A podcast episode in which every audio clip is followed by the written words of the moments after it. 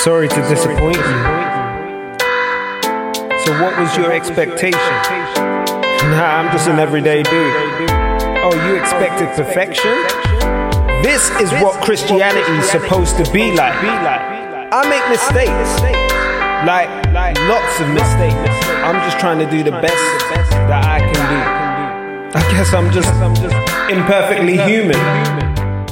Welcome to another episode of the Imperfectly Human podcast. I am your host, Mr. Daly, and I want to welcome you to, I think we, this is season, this is episode nine of season 2 Mm-hmm. I might be wrong though, but, but, but we we getting through it. We get through it. So I've got I've got with me. Mm-hmm. Uh, this ain't he ain't no guest. I, I I ain't gonna make him feel like he a guest. Look, this home, uh, this homecoming, I'm coming out, alumni. exactly. We we we got we got imperfectly human alumni in the building. Dr. Terrence Johnson. Pepper, oh Uh, man. yeah, we we so I'm talking to Terrence today. We are talking about we're doing an episode called No Safety Net. And I'm gonna say this is a special episode for two reasons.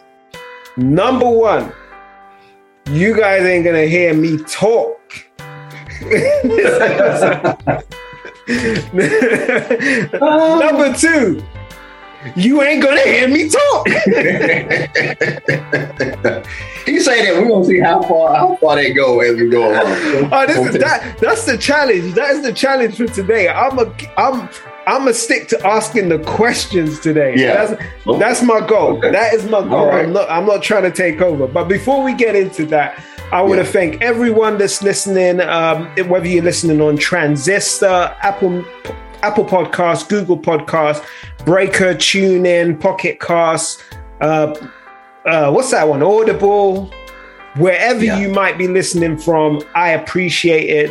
Seriously i look at the um i look at the weekly stats and the downloads and i can constantly i see them constantly growing and i feel blessed because there was a point where i wanted to quit this podcasting thing. I didn't want to do it anymore and that's full transparency on my part. Um but just seeing the support that you guys give me has encouraged me and it's making me stay. And I'm trying to make sure that the Imperfectly Human podcast is something that you can connect with. It's something that um, encourages you and is relevant to your lives. And that is why we are doing this episode because Terrence has got a story and you guys have got over the over the last season you got flavors of Terrence's story but you never really really got the real thing Yeah. so so we so this today like I said I ain't gonna talk okay. All right. I, I'm gonna stay quiet so um I'm gonna start question number I'm not even gonna say question number one let's let's get reintroduce yourself to the people because we so before since you've been here, Terrence, I got new people, man. I got new Okay. people now. I got new family.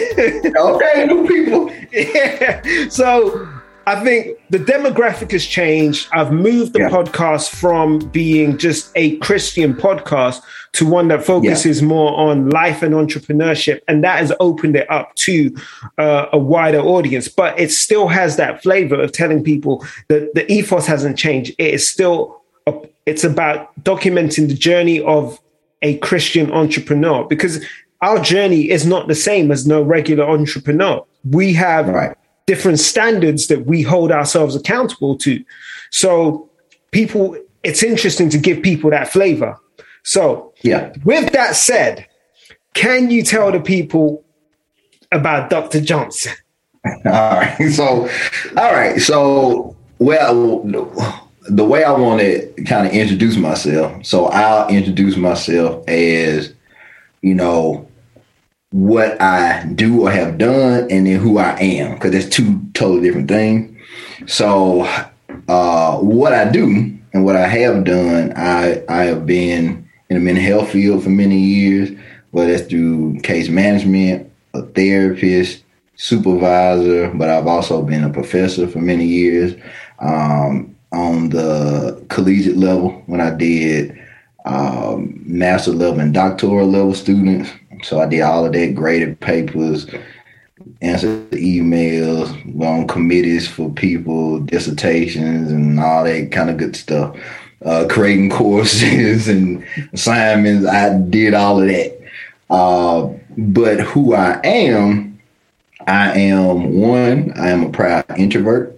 Uh, I have learned to embrace that about myself. Amen. Uh, I am a a church church. I don't know, kid church, whatever. I grew up in the church. Church is uh, one of the main things about me. Uh, you'll get it as I talk. It's a lot of churchy stuff that I will say and do. Uh, it just can't help it. uh, I am somebody that likes uh, nature. You know, I just did. I do like nature walks or do rucking and stuff.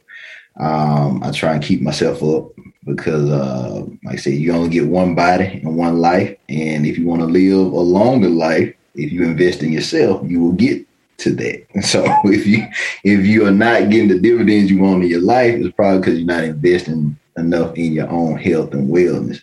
And uh, like I say, LeBron spending millions of dollars on him, he winning championships and stuff, like that should be the proof that it works. so, um, but I'm also a creative.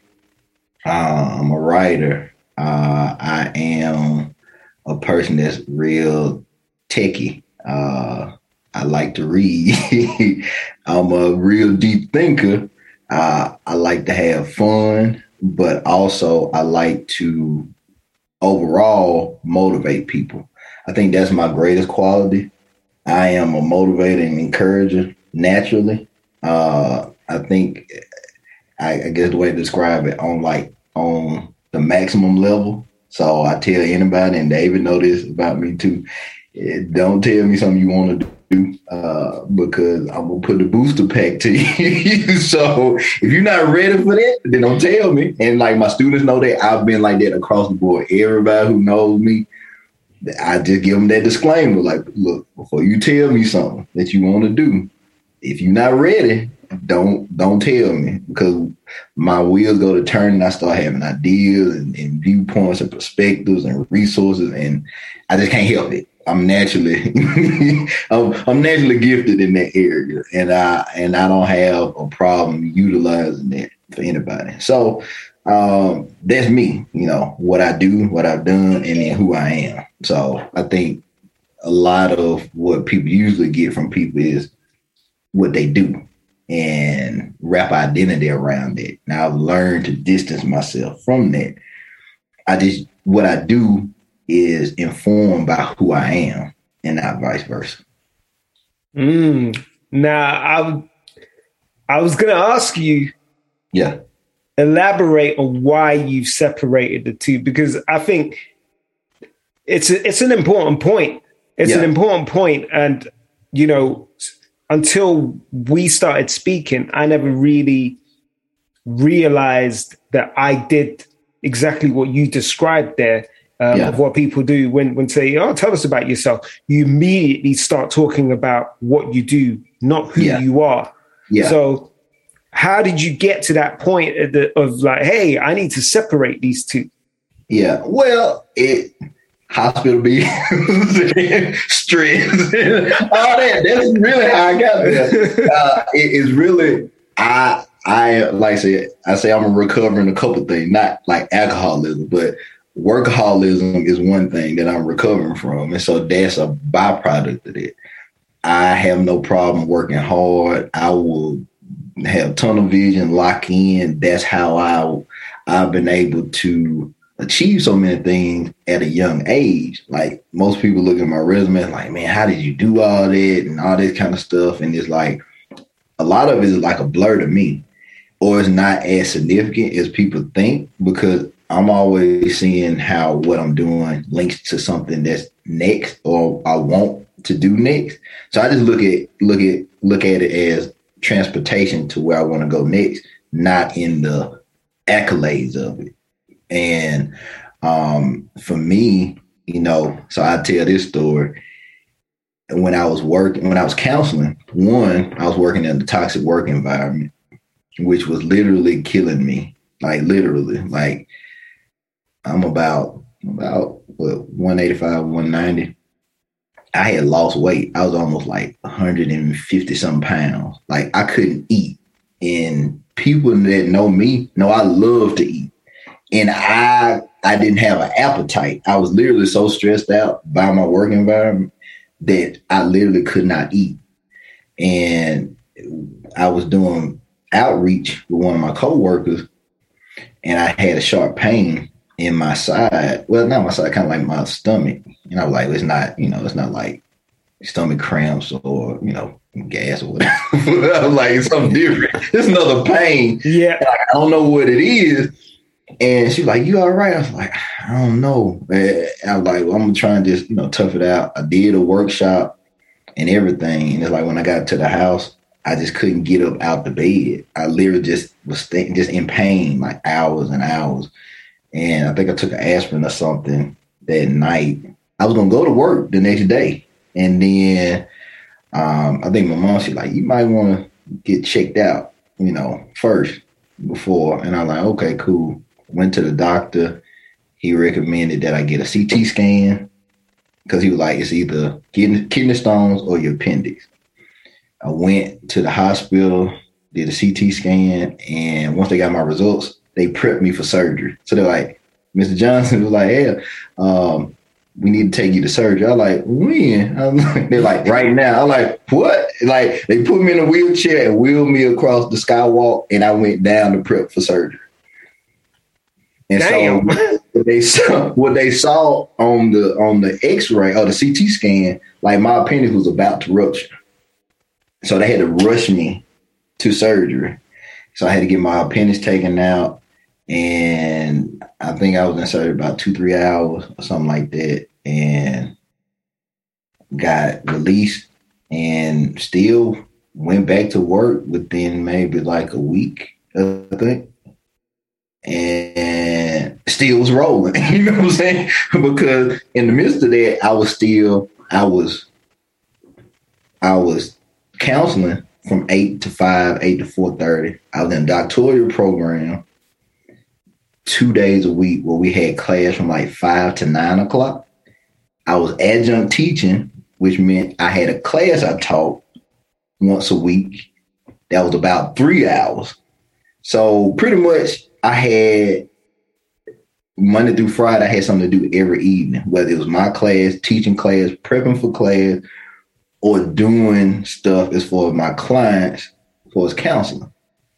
So I'm the poster child of burnout and workaholism and all that kind of stuff, which is why I'm real passionate about those areas and like self improvement and wellness and development and stuff because I literally had to do it for myself because I was so bad at taking care of myself because I was just doing for everybody and everything else. And I put myself, you know, on the back burner and I suffered from it. I paid the price. I got the hospital bill and stuff to prove I, I paid the price for that. I'm going to ask a question that's kind of selfish. Yeah. But I'm sure the audience are probably thinking a very similar thing. So, yeah. how did you? Because me and you, we've talked. We we you know, I'm Yeah. I'm like a mirror image of you in the sense yeah, that yeah. I'm a workaholic. Yeah. I, I've always been. I was just literally in the car uh, an hour or two ago. I was just saying to my wife, I I need to be careful that I don't get sucked back into just work, work, work, work, work, like I always do. Yep. I can work morning to night and not even think about food. Yep. Big. So, how did you?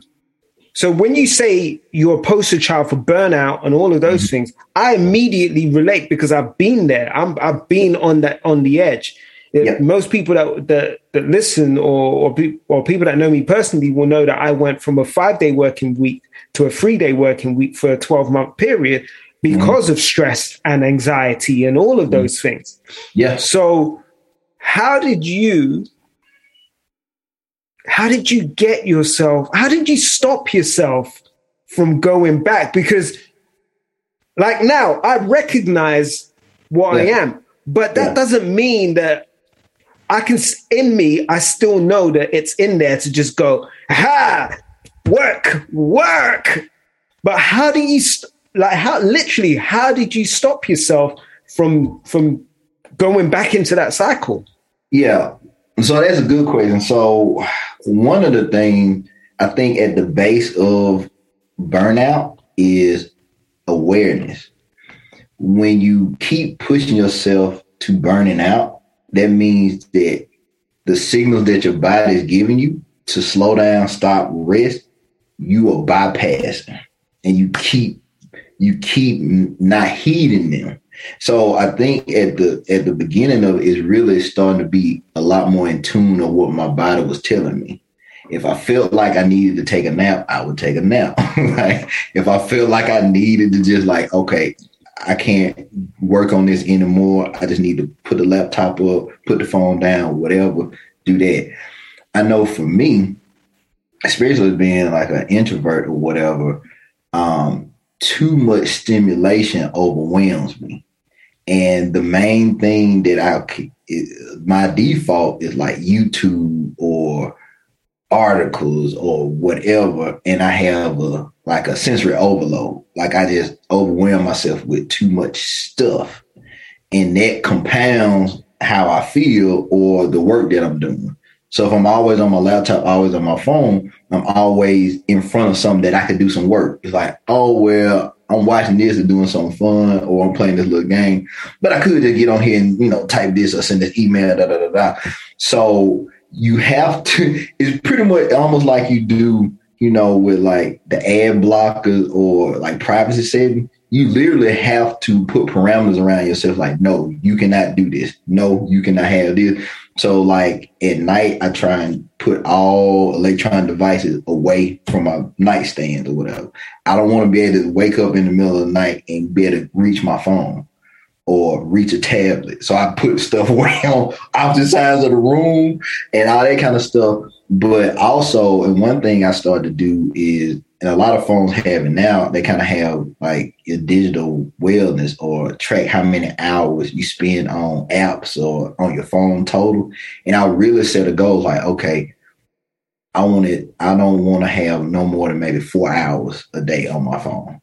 And so that's when I went into pretty much do not disturb mode every day. I was just keep my phone on do not disturb, and I had it set to where you know, important call, people that I know I needed to kind of get, you know, have a conversation with if they called, it would ring for them. But anybody else, it was on silent. And that helped me because that's one of my struggles, you know, people pleasing, and I was being available for people, always having conversations with people and really giving myself a, a deadline. And that's one thing I did too. I set a time at night. It's like, okay, somebody calling me at seven o'clock. I'm not answering it. They might get a text back the next day. I might not, depend on who it is. If I know who it is and what they want, they all right. and they didn't leave me a, a voicemail. Oh, they definitely all right. Okay. And so I, I then I, I made myself unavailable to a lot of people. And so those people that I really just didn't need to be in contact with, they just kind of started to kind of transition away from from me. So like I like that my phone doesn't ring and ding all day long like it used to. And I've kind of transitioned that way because I've kind of set those parameters and boundaries with people. And like I said, even, you know, people closest around me know it's like if I don't answer the phone or text right off, or I might it might be a day or two it's not about you, it's, it's about me. it's like, I'm not in a good space. I know you might want to talk about something. I don't have the energy to really listen or really be there and not feel drained more by it. So it's like, I'll wait till I got time and then I'll call you back. And then, you know, we can have a conversation. So I think you just have to be honest about, well, being aware of what your energy drains and then what you do to replenish yourself. So like walking, exercising, journaling, reading, all those things help. Um, like I said watching things that's more positive, uh, documentaries and stuff that helps too.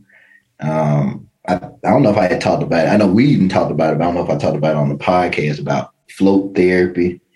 Uh, that's a big thing.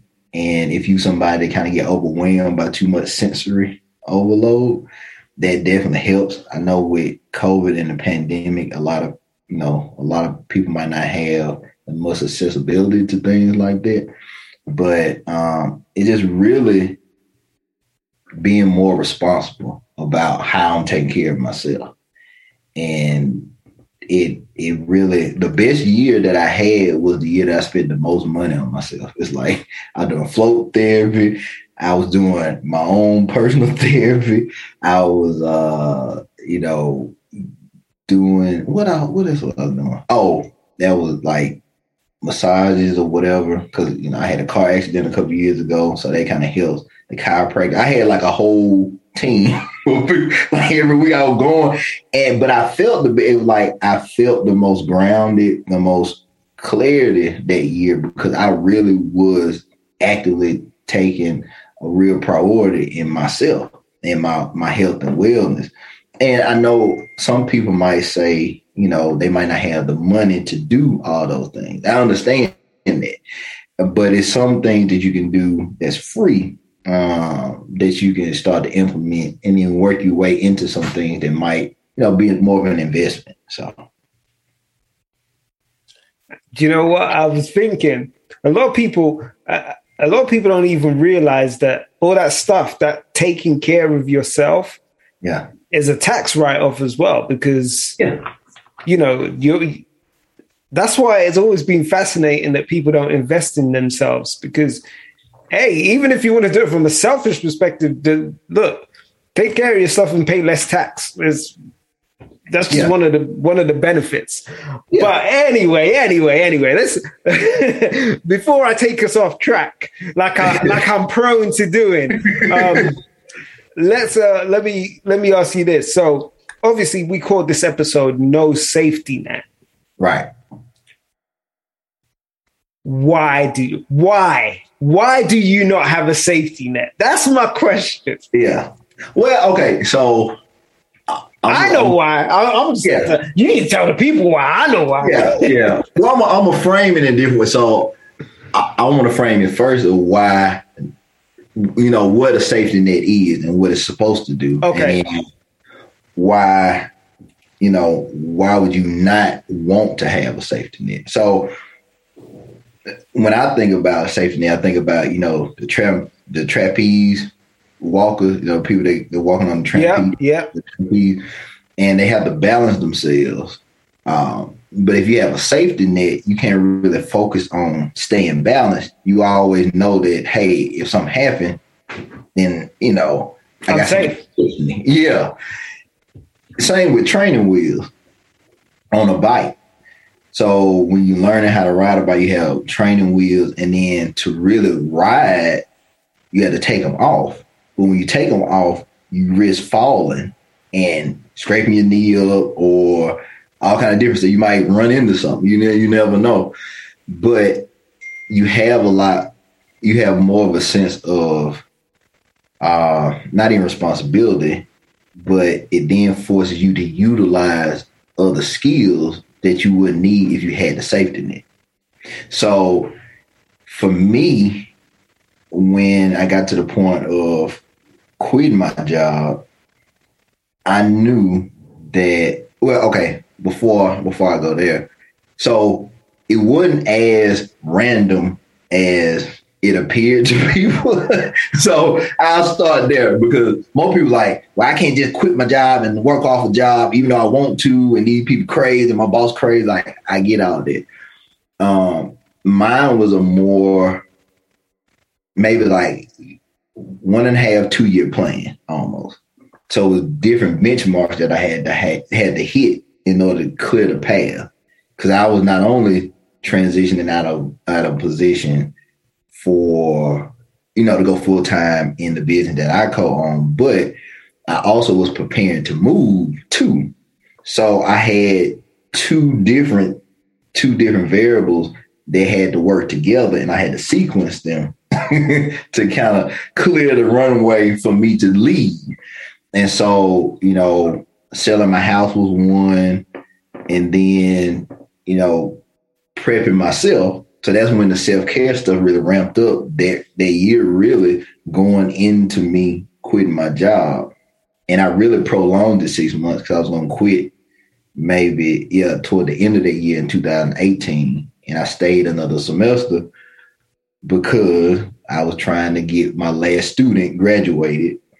And I was like, look, you need to come on out because you the only reason why I'm still here now. You need to come on graduate so I can leave. You know, so so when he graduated, then I I, I that's when I, I turned in my resignation. But uh the safety net of having a consistent paycheck puts you in autopilot. And that's when you get to the point where you just, you know, you buying stuff, you don't know when you bought it, how it got in your house, where it came from, and you just spending money. You got like reoccurring charges on your account, and you don't even know when you signed up for stuff. And so it's like that safety net, it, it blinds you to a lot of things that you're doing that's keeping you in the situation you're in once you take that safety net away, and like I said, my the first the first time I realized that like, oh, this is real, is when I was past my, you know, time of, of notice or whatever, and my first direct deposit didn't come into my account that week. That's when it was real. I'm like, Oh, so, so y'all not gonna pay me no more? So that, that I mean, just because I ain't there, don't mean y'all gotta do me like that. Like y'all can just give me a couple more checks, man. Y'all gotta do me like that. And so that's that's when I realized, like, oh, the safety net is gone now. I gotta really figure this out. Now, what made it better is, you know, I had, you know, I, not had, I have a business partner, and so we were both kind of in the same situation I quit my job like that July going into August. He quit his that September. So we were really kind of in the same boat. Um, and like I said, a lot of people familiar with, you know, these different startups or billionaires or whatever, like when they were creating Microsoft or Apple and they being locked in these rooms or hotel rooms or dorm rooms working for you know weeks on end, and you getting like little crackers or eating stuff and whatever, and like we did that, you know, make chicken sandwiches and, and, and a big fry. And you know, that was kind of like the, the meal every every day, you know what I'm saying? We'd be in the office working and planning and being on the whiteboard and just kind of just in it. And so it's not the safety net once you remove it, you don't get that like, oh man, we just closed the deal for, you know, hundred thousand dollars and all that. Like, no, it's a struggle. You're like, man, I left this consistent, you know, paycheck. And you know, it's like, man, and then, you know, you get the the input from people around you, like, man, well, why don't you, why don't you try another job get some part time and da da da da and all that kind of stuff. And you gotta go through that because you know internally why you did it and you know what you're passionate about, what you're moving towards. But most people don't want to push outside of their comfort zone. And so they will suffer even in a toxic environment because they don't know what the next step will be. I get to a point where it's like, as long as I know why I know what I'm doing, I will leave anything. I will I will change location, change job, whatever it is. If I feel like it's hindering me going forward, I'm willing to give it up because, like I said, I'm not wrapped up in the identity part. And for a while, I was. It was like, oh, I'm a professor. I'm a professor at a, you know, um, you know, uh, primarily white institution, white Christian institution. It's not too many of us there. uh, and I'm young. I'm I'm probably one of the youngest professors there. I worked hard to get in that position. And I was like, man, I'm gonna give all this up. you know what I'm saying? But it really wasn't giving anything up. It was transitioning from me working inside of a system to me creating a system that worked with my talents and what I had to give and offer. And if you somebody that's like an out the box thinker, you real unorthodox, systems don't usually work for people like that. uh, because you always see what could be done that can improve things and, and most organizations most departments want to they want to uh, maintain the status quo. They just want things to work like they always worked and this is what we always done it and this how you know she knows how to do it he knows how to do it and we just like the way it is. Uh, but if you really are on the cutting edge of things unless you in a work environment that supports that and encourages that that's not the norm. And so I tell I tell my cousins or like other people I know this all the time, and we kind of all in the same career path. Is once you get to a certain point in your career, either you're gonna run somebody else stuff or start your own. You won't be able to come under somebody else to work because you're gonna be threatening. You're gonna have knowledge, experience, all that kind of stuff, and it's harder because you're gonna have to fit under something, you know? And so if you get to a point where it's like, man, they don't appreciate me, then whatever, it's not really a lack of appreciation or um, like they don't value what you do. It's just the fact that it's to a point where if you do it, if you don't, somebody else can come in and do it. And that's the thing. Like you have to understand any any position you get in, you are replaceable. If you understand that, then you'll understand why the workaholism and the advancement, it seems like it's worth it, but it's not worth it. Because once you get to the place you want to get to, it's so much energy that you invested, and it's like it doesn't feel with the feel the way that you thought it would. And that's why for me, I kind of reached the ceiling in my career. I don't have any other degrees to get, certificates to get, certification to get. I have all of them. So, okay, what now? because for me, I'm a lifelong learner. I like to know new things, innovative things in different areas and meet different people in different fields and stuff. And so I didn't want to confine myself to uh, and I did a presentation on it too. I'm more than a therapist. I'm far like what my skill sets and experiences are, are far outside of just therapy. And to transition out of that in a traditional field, people don't know how to react to that or understand that. Cause like, well, you good at that. Why don't you just go back to seeing client? It's like, I've done that that's a skill that I have. Now I want to master something else. Now I want to push myself forward. I want to grow. And for me, I had to be in a continuous state of growth. When I get bored, is because I'm doing something that I've already done before. So I think, you, and you kind of touched on it because I think that's that's an interesting point that you bring up. That I think most people hearing your story would have thought, well, if he's a licensed therapist, he could just open up open up a, a, a, a mm-hmm. therapy clinic and and mm-hmm. and see clients, and and he's good, and you know he'll have clients coming in through the door because people always need therapy. But yeah. you meet what you said right there was you've done that. You mm-hmm. you've that doesn't challenge you anymore. Mm-hmm. So, how do you?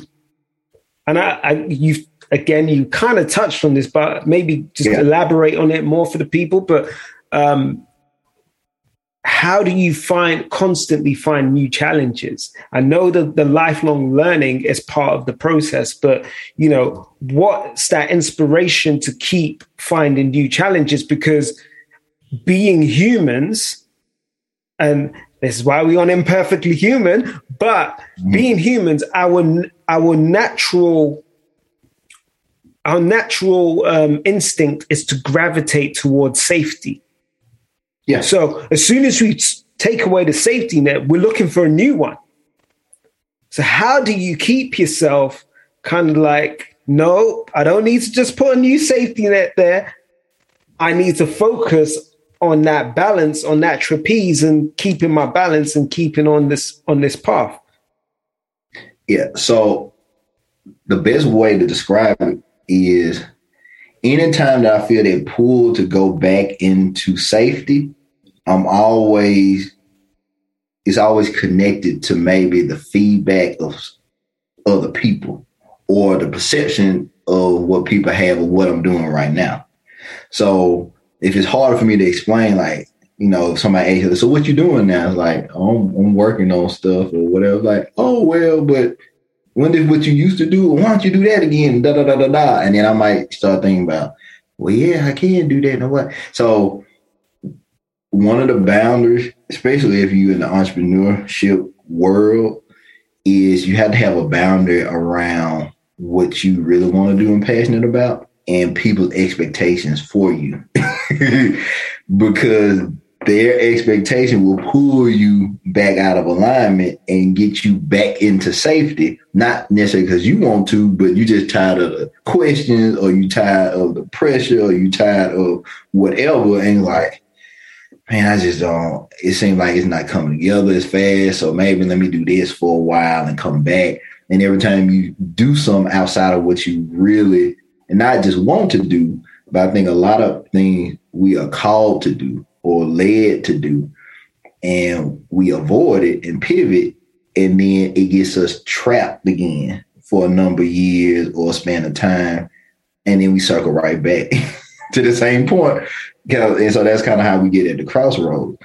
But for me, I can't say that it's like every day I've been, yes, okay, I'm committed, I'm focused on whatever. I've had those times where kind of like I drifted back off or like, well, let me see if I can find something maybe part time for a little minute. Let me find, let me see what they got on Indeed. Let me see whatever. Blah, blah, blah, blah. You know, so like I can't say that I haven't done that, but it hasn't. The thing that I may have tried to do, they didn't work out, uh, or I started to see what the missing piece was, because some of it is timing. Not necessarily saying that you are off track. It's other things that got to be put into place before it fully works. But in the meantime, it's connecting to people that have pieces of what you need in the future. So what I was doing was I was connecting to a lot of different people during that time and getting, you know, not just viewpoints on what I was doing, but hearing other people doing things on their own and startups and other business owners or whatever. And like, this my struggle. Oh, you got the same struggle. And that kind of gave me the encouragement. So I started to find the people that were kind of in on the same path as me. And it made me feel not as isolated because the entrepreneurship journey is a very isolating, very frustrating, very emotionally draining journey. And for people that's not on that, it's hard to explain and hard for them to see the back behind the scenes process. So it, it, made me think about I was watching so Lupe Fiasco, he one of my favorite rappers. So I watched the uh, YouTube video of his where he went on IG Live and he was, you know, recording. So like his process of writing a song. And it was like the rawest thing ever and not raw like good, like no, just like him going back and forth. Da, da, da, da, da. Oh, okay, let me change the word. Da, da, da, da. It's like an hour just doing this back and forth, back and forth, back and forth till he like built the song out. People just want to hear the song. they don't want to do that. you know what I'm saying? There's hours just sitting there at a mic, just doing words or just, you know, making sounds back to back to back till you figure it out and get the sequence down. And like, oh, okay, now I got, okay, let me add that. That's the thing. Like, if you're not willing to commit to the process, then whatever product that you're trying to put out, it won't come to fruition because you worried about the final product but if you you learn to embrace the process, then whatever span of time it takes, you committed to that. And that's the thing that doesn't get posted on Facebook or Instagram or LinkedIn. You kind of get the degree, like, oh, I graduated, you know, finally finished. Everybody get their doctorate or whatever. But that journey, that's the thing that people don't see. And I think that's what more and more entrepreneurs need to see, or aspiring entrepreneurs need to see. What's the bad aspects of this? Like, what do this, like, what do the worst days look like? Because you you have to balance those out because you will have those. You will have opportunities that come down the line. You sign paperwork. You know, people got contracts or uh, proposals you've done, and then Nothing. Like we had, like over the years, we've had so many. Like I, I got a whole file of stuff. We had meetings back and forth. We met with people. we had in person meetings. We had dinners. We had all this kind of stuff. And then it's like nothing. Or like I've had this happen where I had some in the works almost signed, and then it was in the school district like the superintendent's change or the supervisor change, and then nothing. and it's like right there, like the next day, it probably would have got signed, and they're like, "Oh, we changed." You're like, "Oh." Mm. So it that rejection and hearing no, if you can't handle that, you won't go far uh, on this journey because it's a consistent stream of, well, okay, I like it, but let me check our budget. Okay, yeah, I do it, but can you do it for this price? I know that's lower than y'all price, but let me. Okay, well, you know, I like this, but we don't like the overall kind. It doesn't fit well in our, you know, fiscal budget or whatever. So it's like all these, all these different things happen, um, or you just have people. It's just a a, a culture or value um, mismatch where your values of what you're doing and the values of the person that you're collaborating with, trying to partner with, it just doesn't fit. And it's cool. That's okay. But it's once you know your business identity or your brand identity or whatever, then people can't really shape or, or move that or um, influence that. But when you're in the early stages, it can be different. Thank you for listening to this week's episode of the Imperfectly Human podcast. Remember to subscribe and share this podcast. You can do this on your favorite streaming platforms. because people like, well, you can do it this way. Like, oh yeah, we can do it that way. Let's see how it goes. And you don't really know because you haven't got that far yet. So, yeah. Mm. Yeah, the, the Lupe thing takes me back. Takes me back. But those of y'all that know, you know. back in the day when uh it, eh, but yeah, I think for me the creative process the creative process is probably it, and I, it's funny. I didn't even think of. I didn't even think of it um, of how closely it mirrors the entrepreneur entrepreneurial journey. Yeah. Because I know what Lupe was doing. yeah. That's what I did. I'd yeah. be locked away. I remember I would finish my nine to five at the time and I would come come home and I would be locked in my studio from six, seven o'clock my wife would bring me my dinner in the studio. She'd mm. sit down with me. I'd be like mm, eating eating my food and writing bars and playback. No, that don't fit. Change that. Mm-hmm. Change that. playback.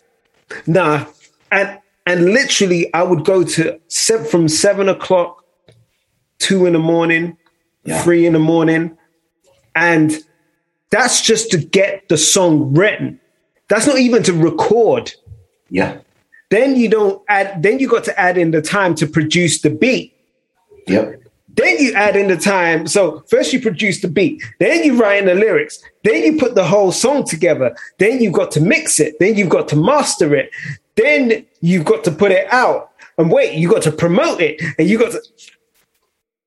It's a whole thing. And it's the same with this. Mm-hmm. And and you know, you kind of like you you you you speaking to my soul right now because you're reminding me of the process that I had to go through with that. And I'm yeah. over here trying to build something bigger. So obviously everyone knows, yeah, um, this imperfectly human now documents my journey as an entrepreneur and i love and this is why we're doing this because you're an entrepreneur you're going mm-hmm. through the same struggles you're going through the same thing um, and I used to sit there and I used to be like, man, Terrence ripped out his safety net. I need to rip out my safety net. and but I've been doing this, I've been doing Yellow 8 or whatever in various guises since 2008. I ripped out my safety net in 2008. If hmm. I don't if I don't do any client work this week, then guess what? There's no there's no pay coming in. There's no money coming in, and those bills aren't getting paid. So in a funny way, I've kind of numbed myself to the fact that I already ripped out my safety net because in my mind, mentally, I put in a new safety net, and that new safety net.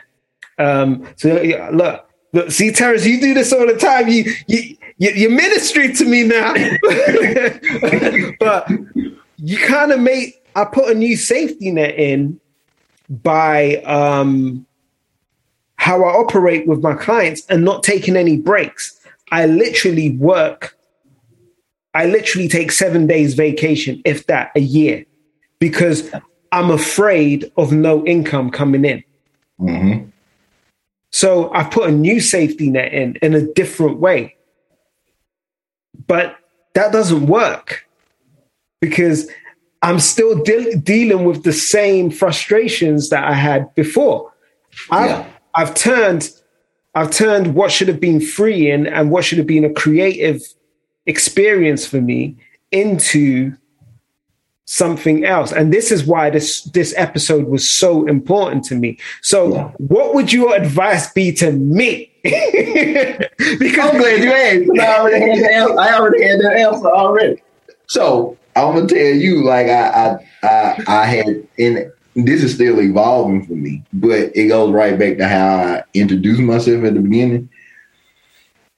The reason why you keep cycling around to the same thing is because you haven't redefined how you want to help people yet. You still helping in the same way. So that perspective is still the same. Because it's like I help and I the same way I don't want to go back into doing one-on-one therapy. It's the same thing you doing. It's like I know for me, as soon as I start doing one-on-one therapy again, I become a therapist again. And for me to to save space for the other things that I really want to do and create, I can't do that because that's an that's an intense energy drain on me. Not that not that I don't enjoy doing the therapy. I just know what it does to me. it's because I'm all I'm either all in or all out. I don't have uh, in between setting in my body. so I had to put parameters around myself, and that keeps me from you know myself really like from burning out. And it's the same thing is is like you have to redefine not only what you do, but start to connect. So, all right. So, like the skills that you have from what you do with the clients, they can be transferred into a different method or delivery than just strictly one on one. So for me, the reason why I don't want to do therapy and one on one is because my goal is to, and it goes with what I'm learning. So I say, I know this your background, but that's why I'm real interested in UX design, like user experience design, because I want to create experiences or create products or services that really take counseling concepts, but take them outside of the therapy room. It makes it a lot more accessible to people, but it's done in a fun, innovative way. But if I'm doing the direct services all the time, I don't have time to do that. And I don't have time to do the research behind it, mock it up, whatever. And so I have to know well what feeds me energy wise and what drains it.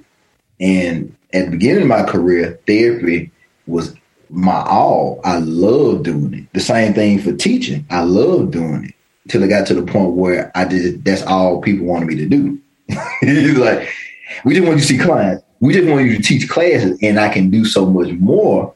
But if you whittle me down to just doing one thing, then that's when I want to I want to transition out of it because I have various levels of how I can do that in that space.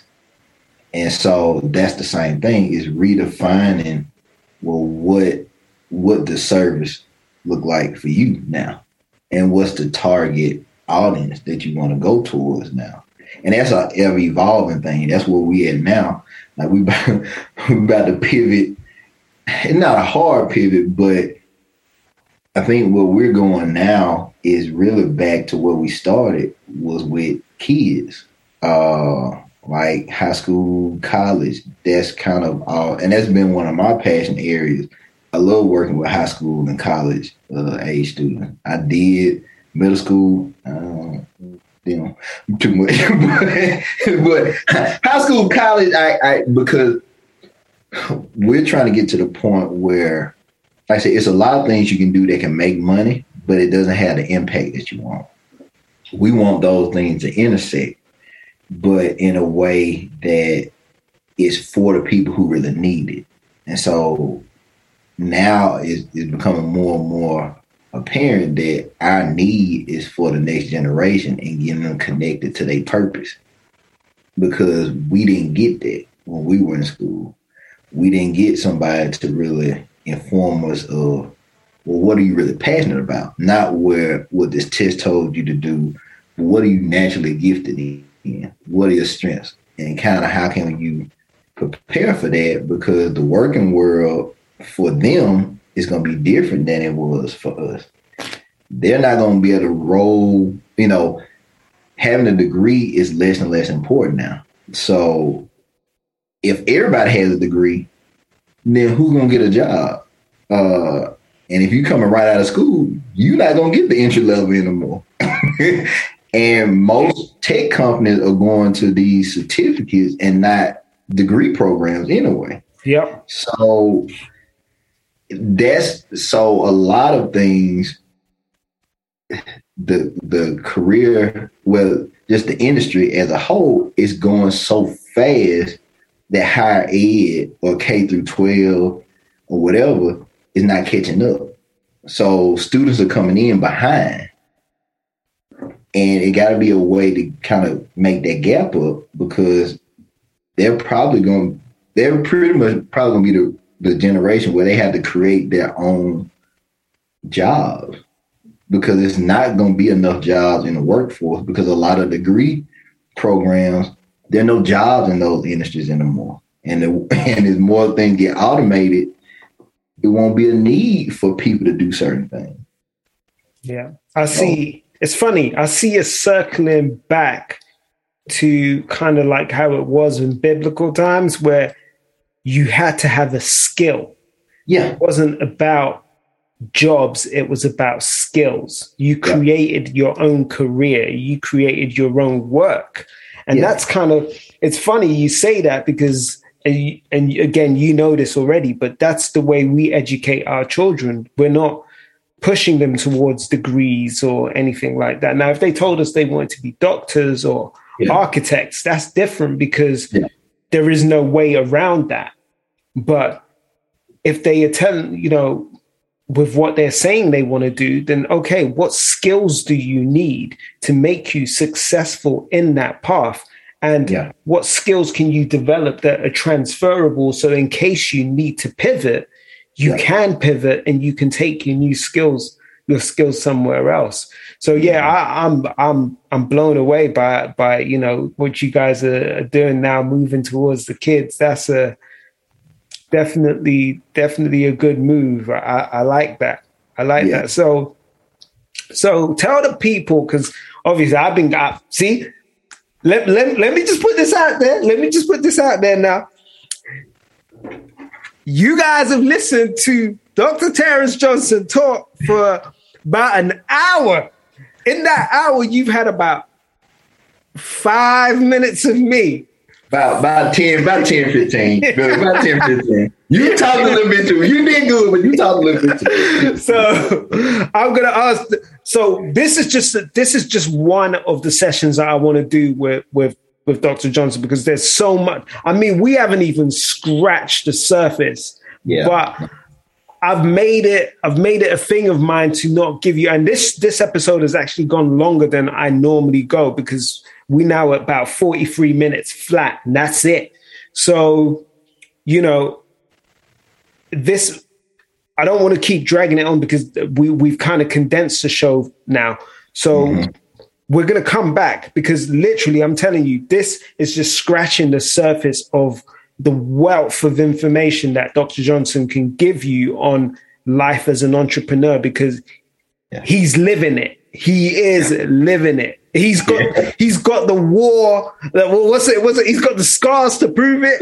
I got I got the head in the t-shirt. You know, yeah. I got the head in the t-shirt. Yeah. So, um, Terrence, man, I want to thank you for coming on. I appreciate it because I know you got a really busy schedule.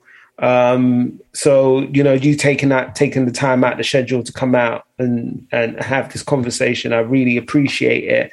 Uh, but let the people know. Let them. Yeah I'm, I'm gonna give it back to you now to just yeah. say say your final word. Say what you want to say. Okay, so uh, I do, like I said, you know, David, appreciate the the invite or whatever. Like I said, we can we had to cut ourselves off because we can go uh, as long as, as the technology allows us to, yeah. to talk. So, uh, but I do want to talk about what we have already available and then what we have in the works. So Path to Purpose we have on our Mighty Networks and it's five modules. It's really for people that just like I was discussing, you're at a point where you're not necessarily just at a job you don't like, but you're just at a stage in your life where you know that this is not what you want for your life, but you don't know exactly what the next phase of your life looks like. And to really start to um, bring awareness to like how is that stuckness affecting your life right now? Because that's the thing, just like we talked about before, that's how we burn out. We're unaware of how our life is really, you know, wearing us out in all different areas in our life. And so uh, is to really get people on their path to whatever they want to go next with. Uh, but also identifying the barriers that kind of stop them. And so one thing that I didn't mention in here, and so I'm, I'm pretty sure we'll probably talk about it another but is dream killers. So we're kind of focusing on four. So people pleaser, which I mentioned before, daydreamer, doubter, and overthinker. And so we kind of wrap what we do around those four because we know that describe everybody should be able to relate to one of those four. I'm probably three out of the four most of the time. so, uh, but that will kind of manifest as you go forward. So, uh, if you are interested in that, I said we do have that available. It's five modules.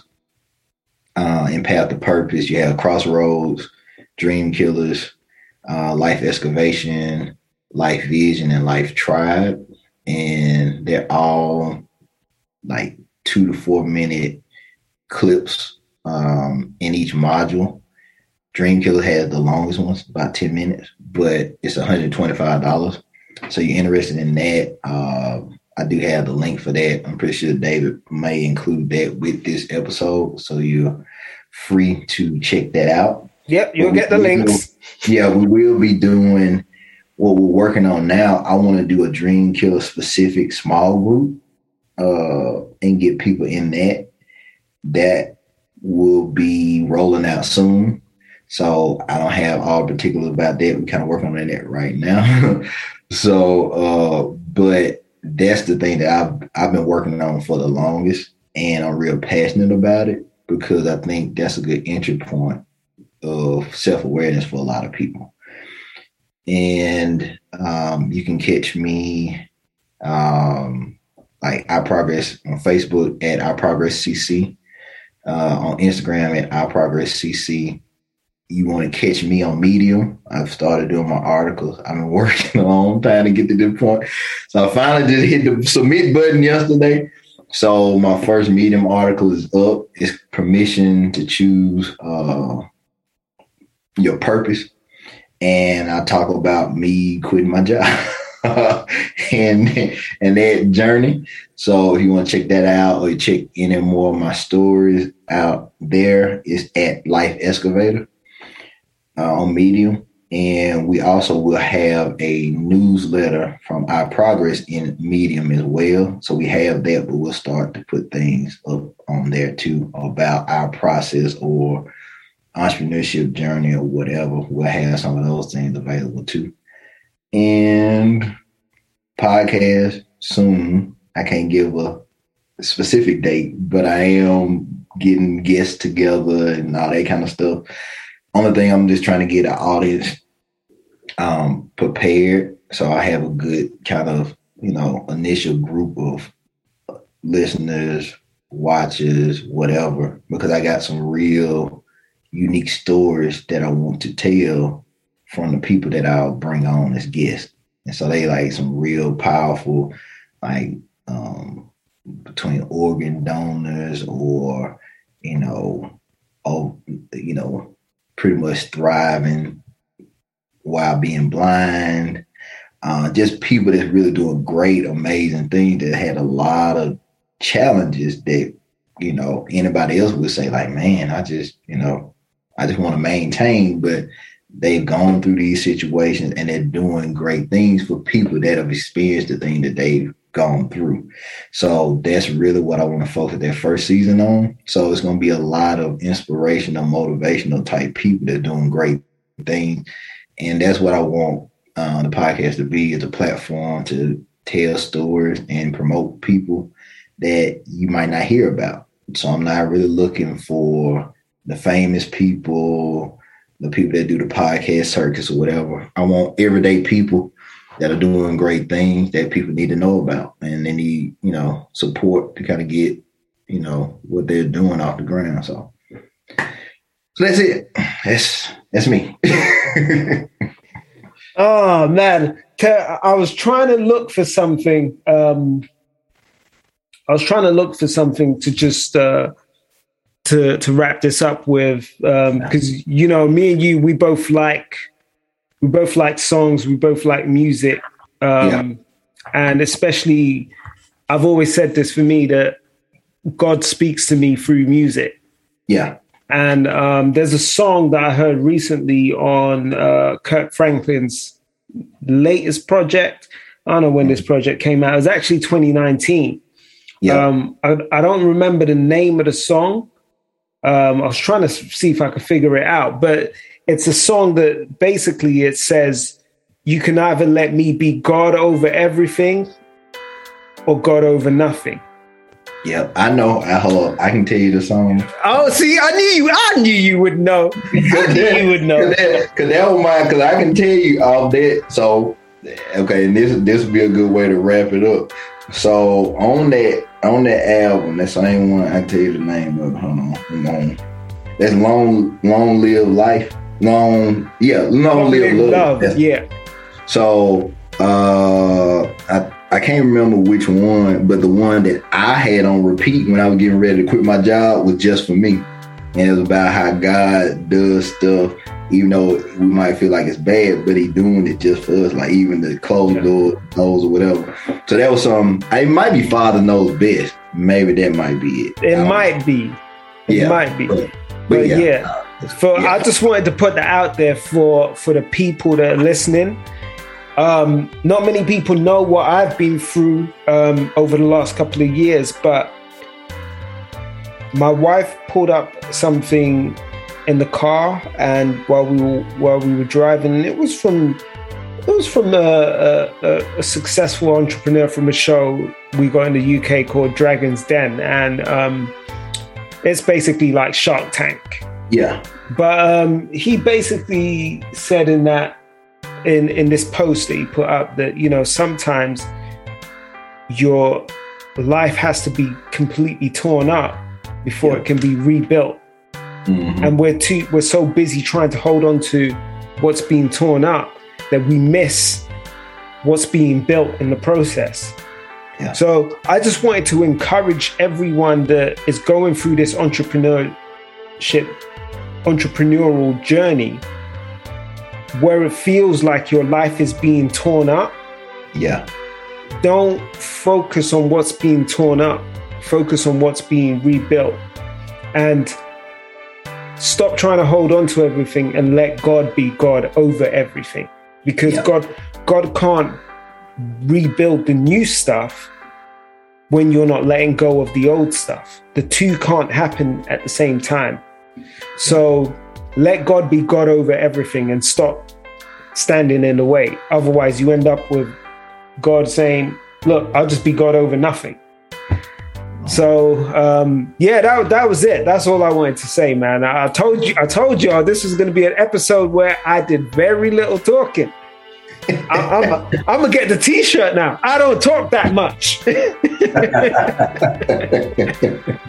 oh boy! oh man! So once again, Terrence, thank you for for passing through. And you guys, you guys have got my socials. If you want to keep up with me, you know where to find me. But just in case you don't, it's um, at DY Daily on Instagram, at DY Daily on Twitter at DY Daily on uh, Stereo, at DY Daily on Clubhouse, at Daily Perspective Network on Facebook, Instagram, and at Daily Network on Twitter. So that's the whole shebang. Um, but yeah, I appreciate you guys. I will see you next week. And uh, take good care of yourselves and people around you and keep being great. We out. Peace.